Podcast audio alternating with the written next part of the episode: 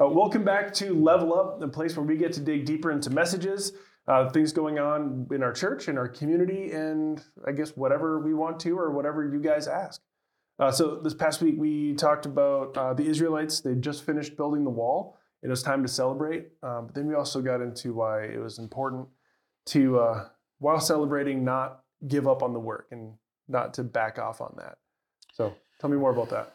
Yeah, so I mean, they had been at this for years, right? And they had been uh, out of the area for, I, I believe, all told, from the time that the Northern Kingdom got exiled to this point in time of the celebration. I think it's 141 years. So, like, It's been a minute. Yeah. So, I mean, there's a lot to celebrate there. They had rebuilt the altar, they'd rebuilt the temple, they'd finished rebuilding the, the wall, obviously, in Nehemiah. And then this is on the heels of chapters, you know, eight and nine, where they're restoring the covenant. The people are signing a document saying, hey, we're ready to go. We want to be back under this. We're going to live under the law, all of those things. And so there's this great big moment of celebration. We see choirs diverge uh, in opposite directions on the wall, come together, and, and it's this big to do. And you'd think after all of that effort, um, and I think a lot of us can relate personally or maybe Absolutely. organizationally when you reach these high points, these crescendo moments, that the tendency can be, Well- and you just kind of, Well, yeah, I mean, the Right. job is done. Why would you keep pushing when the job is done? yeah, except for we see an example here at the close of chapter 12 and at the beginning of chapter 13 where they keep pressing on, right? And it's an important thing to do because I, I, you know, I can think about things in my own life, and I even made a joke about a drywall project sort of falling into this camp. But in all different organizations, you, you see, I've read about it. You see different examples of it where people stop, and it, it stops moving forward, and then inevitably apathy sort of falls in again whether it's a personal apathy or an organizational apathy. Hey we've reached the moment right? And we stop as an organization doing the things that got Mhm. us to that point. And then the apathy turns into usually going backwards. Yeah. so we've put in all of this effort. Churches especially find themselves in that. I mean you know whether or not lscc did in its history or not plenty of other churches have they, they, they start as a thing in a basement or in a garage or a living room right and they grow into this church whatever size that might be in the hundreds or thousands and they build a building and they build another building and then a lot of times they get into this building uh, and they kind of put it on cruise control Well, they get comfortable. That's Yeah. the thing. They've reached the goals and they've they're there. And then what you see usually, again, would be a leveling off or what I called apathy, right? You just sort of Mhm. taper off and tread water. And then you usually see decline. Well, yeah, because little those things that you did to push yourself forward um, slowly become. Well, we don't really have to push forward anymore. Yeah, because we're we've arrived. Yeah, we've We're here. arrived. So those little things that you kept doing are really easy. Just like, well, it's not really important now. I don't really have to push that now, so I can make that wait. Well, and then, But funny enough, I think you actually saw it on my whiteboard. One of my original sermon titles for this week was "We Haven't Arrived," um, or, or something to that effect, because we have to stay vigilant. We, we haven't arrived. We, we haven't reached Mhm. the same point that Paul did at the end of his ministry, where he said, "I've ran the race." well, Right. he was about to arrive. He was at the very end of his life. So So, but we're not there yet, Yeah. organizationally or individually, and and so I thought that was an important thing to point out. We didn't really cover that the week, uh, two weeks before, uh, when we went through chapter twelve, because we focused on the energy and we focused on the Mhm. celebration, and so I thought that was a nice jumping off point to just just make um, make a critical distinction there that, that that this is this huge high moment in the history of uh, of this of these people. Yeah. Uh, one that was going to carry them forward until the time of Christ, and yet even in that moment that they were still sort of pressing on that there was still work to be done that they hadn't arrived. Mhm. So, So yeah, I think the important thing to note is it's not that the end goal was just to have the temple built or just Yeah. to arrive at this point. It's the goal. Of, there is no goal, I guess, is my point. It's a direction Yeah. where, I mean, there's a history of going back and forth in their faith from God.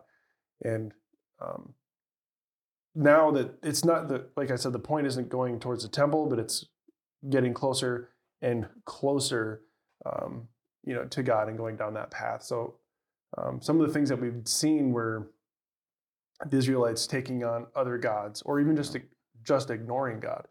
Um, so I think it, what we're going to see here is Nehemiah um, pushing against some of the things that are going to be, uh, or at least have the potential to remove the Israelites from the faith of God that they're just now solidifying.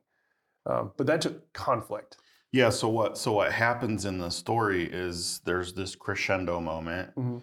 Nehemiah appoints various leaders and, and whatnot, and then Nehemiah has to go back to Persia, and it's unclear how long that he was back there, but uh, depending on what what what resource you look at, a year and a half, and some even say ten or twelve years. So he had been there for twelve, and then was gone for a while, right? And so we see exactly what we just talked about happen, where they they arrive and then there's sort of this stagnation and then we see this decline or sort of backsliding we might say in you know christian backsliding or whatnot. There's this backsliding nehemiah comes back and he's he's seen how far they had dropped back off compared to the law compared to the covenant and we're at this moment of confrontation of conflict and and and then this past week we covered there's four there's four areas of conflict four areas of correction and this past week we just covered the one but nehemiah has a choice to make there too and we find ourselves in that leadership in the church leadership in our family our organizations or workplaces or or individually when we're interacting as brothers and sisters in Christ, when we see something that's uh, sinful, if I saw something that was sinful in your life, there's a conflict point Mhm. there. Am I willing to step in and say, hey, Walter, you're going the wrong way on this thing? Here, here's what I'm seeing or, or whatever. Or like is most cases, because I, I talked about Sunday that we're, we're so conflict averse, Mhm. right? Usually we'll just we'll just kind of you know turn turn our turn our eye from it and you know well I, I i'm not going to say Yeah. anything about it Wa- walter will figure it out See, I think there's a twofold thing there, but I'm going to put a pin in that and come back to it um, about why we can avoid conflict. But first, like, what, like, what's the purpose? Like, the real purpose behind conflict? Obviously, it's not Nehemiah when he's confronting these things. He's not just trying to be a jerk about it. Like, there's a real purpose. Um, for me, the word that keeps popping into mind is progression. Yeah because they're not like we said their, their end goal isn't the temple or the wall or the fill in the blank. It's a direction. So no so the the big fancy 10 cent christian word for this would be sanctification right? And so sanctification just means that we're progressively living a life that is more and more christ-like Mhm. um, in our minds and our actions. And so they had reached the point in the Israelite history where there's this up and down, up and down, up and down, right? And so they had had this kind of flag planting moment, re-signed the covenant. They're they're under the law again, and so you're right. They're they're on this new path, and, and they've resolved to do that as a nation, as the remnant that remained uh, from you know historical Israel, and we find ourselves in the same in the same place in that way. Once we become Christ followers, then it's we, we, we can't just put it in park. We can't just coast. And it's not because we're working for our salvation. Paul talks about we're working out our salvation, meaning that this changed life, uh, going from old to new creation, we're going to be living a life that's progressively more and more like Jesus uh, in the way that he would interact and, and, and operate and, and do all of those things. That's what we're after, and it's called sanctification. And so that's the purpose behind it. It's not just Nehemiah coming back and saying, bad Walter, you know, bad people. Yeah, there's that, but the, the purpose is to reorient back. Yeah. And it wasn't in a sense of self righteousness, it was in no. a sense of moving them towards, you know, godly living. Yeah, yeah. And so the conflict thing can be difficult because there's this notion, and there obviously there's some biblical precedent for it, but there's this notion that we're supposed to be peacemakers. And yes, it, it says that we're supposed to be peacemakers, and yet that doesn't imply that we're supposed to be like pacifists because the Bible also talks a great deal about iron sharpening iron and, and a refining process. Well, all of that stuff is pretty rough and volatile, but what, the peacemaking part, really, we could talk about unity at the end of it. Exactly. So there's this rubbing, right? There's this conflict, confrontation, or correction in this case, with the end goal of being unified. And then we should ask, unified in what? Unified under what? Well, for them, unified under the law. Uh, for us, unified in Christ as the body of Christ. Yep. And that's exactly what um, where I wanted to head when I said I was going to put a pin in that mm-hmm. thought, because I think we get the um, we feel like being peacekeepers is I don't want to upset Corey. I don't want to upset so and so. but that's not really keeping the peace. That's more keep kicking the can down the road. Exactly. Um, but I think it's important to mention that or to remember, you know, conflict in the short term when it moves towards progression and being Christ-like. I mean, that does bring about unity and peace in the end, because otherwise, I mean, it could be anything. I mean, if Nehemiah were to let these things fester and let these outside influences come in, and then people's faith switches switch from you know, from Yahweh, from God, into Baal, or fill in the blank with any other god. Well, slowly that avoiding that conflict will be peace in the short term if you want, but it's going to explode yeah. in like many other ways down the road. Exactly. So. Yeah. And um, I, we have this notion of what of what peacemaking is or or the interesting thing is and we talked about this in our men's bible study last week or two weeks ago or something um, there's this there's this interaction between paul and barnabas um, and John Mark that happens. And there's this contention or confrontation between Paul and Barnabas as it relates to John Mark, so much so that on the second missionary journey, Paul said, I don't want John Mark to go with me, right? And, and Barnabas was put off by this, and it ends up that, that John Mark goes with Barnabas and Paul.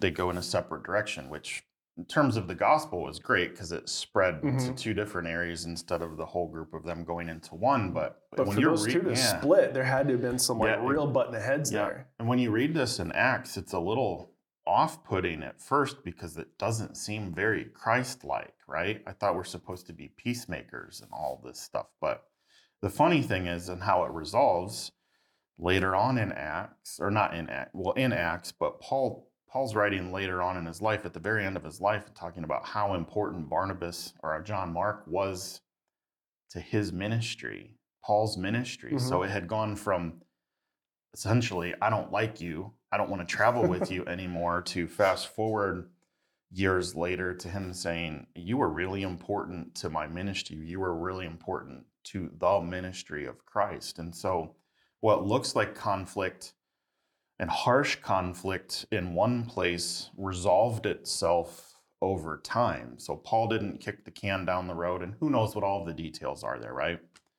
But it resolved itself over time. And I think we have to take what Nehemiah does here, and we'll talk about this again this next week because there's these four uh, encounters, four conflicts, and four corrective actions that Nehemiah takes. We just talked about one. Um, but he's he's taking action um, to resolve it as immediately as possible, to, to not let it linger. And I think you know, in his mind, uh, and and obviously in Paul's to go back to that example, that was the that was the best solution at the time, and it did it did have conflict in it, but you know we got to believe that God's working those things out for good. And had Nehemiah not taken the steps that he uh, took there, as you mentioned, who who knows what happens, and that that kind of stuff can deteriorate very quickly. Well, the thing is, we've seen that exact thing play out time and time again in the Israelites' history, and it's not- it's good to see an example of what happens when you don't take your foot off Yeah. the gas. yeah, And even though they have an opportunity to sit back, relax, and coast, they don't. yeah, yeah. So it's an interesting way to um to end. You know, we've got we had. Uh, going to kind of end Nehemiah with three messages, two messages on kind of the highs and the lows of leadership. So last week and this coming week, and then, then that final week we'll sort of resolve it in a little higher way. We're going to talk about those, you know, oh God, remember me Mhm. statements, and with, with sort of the thought process being um, how we all want to be at the end of our lives hearing the words, you know, well done, good and Mhm. faithful servant. And that was Nehemiah's version of that. Oh God, remember me. So, but this next week we'll we'll flesh out the, the final three conflicts, and there's certainly some more takeaways there, uh, and what that meant to them, and then what that means for us, e- even in the church today. Yeah, and I think it's going to be an important lesson on how to handle conflict in a way that's, um, I mean, we've all seen conflict done poorly, uh, but how we can handle conflict uh, well, um, and also how we can accept conflict as well uh, when we're being corrected, and how to see that as um, a part of the process of sanctification. Yeah. Because it's, uh, I mean, that's the, the beautiful and sometimes uncomfortable thing about the body of Christ Yeah. is we're doing this together. Like I'm the sanctification process isn't solo. I mean, it's the Spirit working through me and with you and working together. Um, and well, Well, I, we have to have that expectation that that within our church body, so Lake Superior Christian Church in our Mhm. case, that we're doing that uh, within our congregation and, and those that would call LSCC home. This is where you know I go to church. This is my church family, and then of course individually, like you just said, that iron is sharpening iron, and um, that yes, there's friction yep. and yet the the the outcome of it i- intended to be a positive one, one of growth. So yeah, we say every week, love God, love others, be the church. Love others, be the church. Well, that's conflict. So Yeah, search out some conflict this week. I'm kidding. Don't search it out. You know what I mean. Yeah. um, yeah, I think this is a good spot to uh, jump off for the week. Um, but we want to hear from you. If you have questions that you want answered on Level Up, uh, hit the hit up the email in the comments or leave us a comment. Um, if you have thoughts on what we can do to improve, we're still learning this process as well, but we want to serve you well and make something that's going to be enjoy, enjoyable and beneficial for you as well. Uh, if you're on Facebook or YouTube, uh, hit the like button, leave a rating. Um, it's actually been really cool to see how much traction we've gotten with this so quickly, uh, but we want to see that grow. So do that, and until next time, we'll see you later.